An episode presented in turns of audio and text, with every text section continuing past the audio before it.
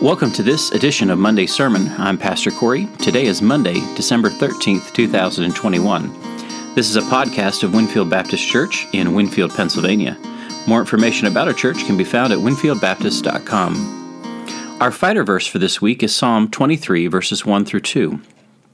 The Lord is my shepherd, I shall not want. He makes me lie down in green pastures, He leads me beside still waters. The idyllic picture of a shepherd and his sheep the shepherd keeping watch over the sheep, making sure no danger, no enemy sneak in to capture or kill. But also watching the sheep themselves, so that they do not get themselves into danger or get lost.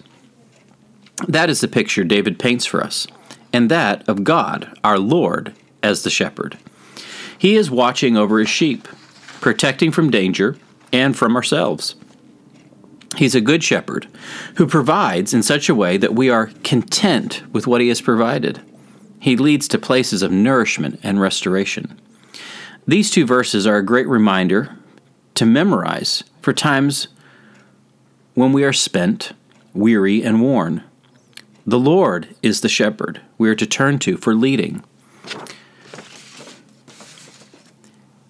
In our passage this past Sunday, we saw another Old Testament scripture that mentioned shepherding a ruler who will shepherd my people Israel. That's an unusual pairing, ruler and shepherd. they were, sociologically speaking, at the opposite end of the ladder. But God's Messiah would be one like Psalm 23, a leader who would shepherd the people, both lead and protect, care for and discipline, watch over, and rescue when needed. It is good to know the Lord cares for us as a shepherd cares for his sheep. Next, let's be reminded of the sermon text from Sunday. On Sunday, we looked at Matthew 2 and the fulfillment of prophecies after the birth of Christ and the wickedness of King Herod. Once again, we noted that God often chooses the small and insignificant places and people in the world's eyes to accomplish his purposes. Not only that, but God reigns over the affairs of men and kings, who often rage against what God has ordered.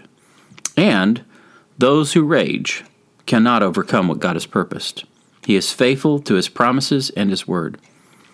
We also saw a connection to our sermon from two weeks ago in Revelation 12. That here, the dragon who was attempting to devour the child most likely used the paranoid King Herod in his attempt to kill the child. When he ordered the killing of the male children two years and younger in Bethlehem and the surrounding region. We are reminded once again of the ugliness of the sinful world, the wickedness of human pride and fear, and the continued quest of Satan to wreak havoc here on earth. But we ended our sermon with hope the hope of a nobody from nowhere who brings light and life to this world. Jesus had no appearance that we should esteem him, and yet he accomplished the salvation of the world by his perfect life and death. And now, as we believe in him, we are called to go forward and look for people who also need hope that we have found in Christ. We'll end our talk today with a takeaway. In the midst of the hustle and bustle of the holiday season, remember to rest. Rest in Jesus, who has come to save you from your sins. Rest in Jesus, who has accomplished the work of your salvation. Rest in Jesus, who gives you peace with God. Rest in Jesus, who gives you hope and purpose. Rest in Jesus, who intercedes for you before the Father. Rest in Jesus, who is coming again. Thanks for listening. I hope you'll tune in next Monday as we continue to be encouraged by the Word.